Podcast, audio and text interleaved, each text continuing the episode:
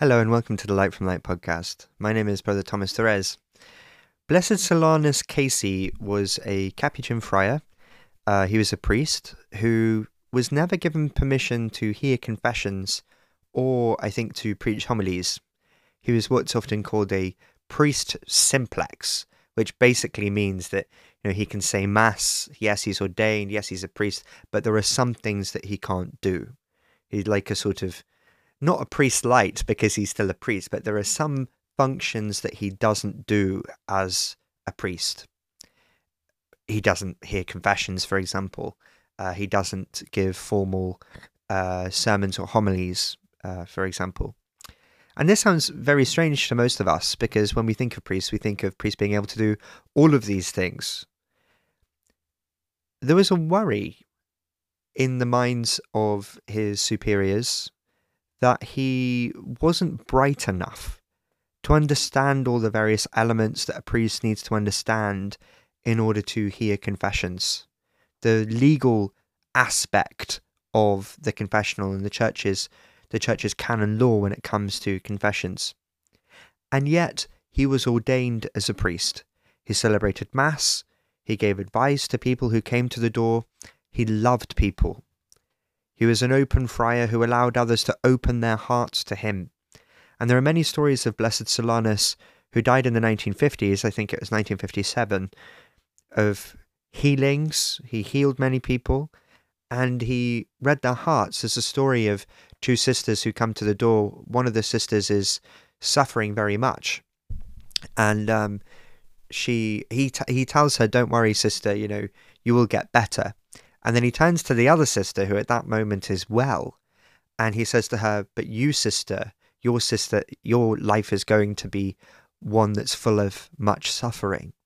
So he has a particular insight which is extraordinary. It's a particular gift he's been given from God. And uh, whilst he didn't hear confessions and things, he had some quite simple uh, tasks in the community, things that would ordinarily be given to a lay brother.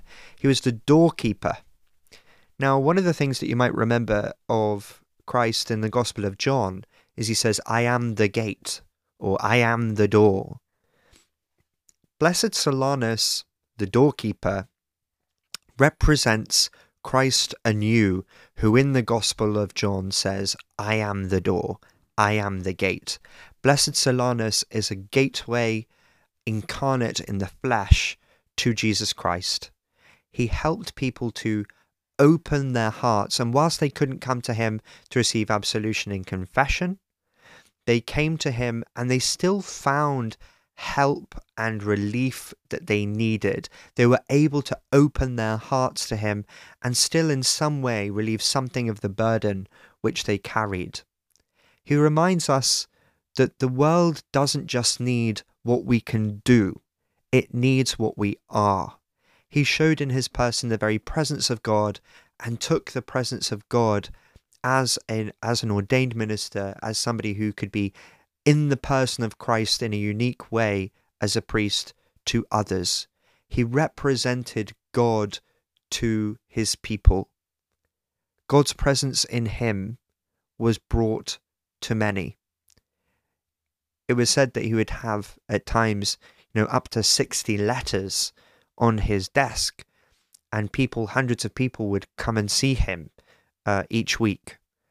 Uh, there was a story also of a man who came to see him who was drunk, a, a young man, I think in, in his teens, who was drunk, who came to see him, who was very angry with him.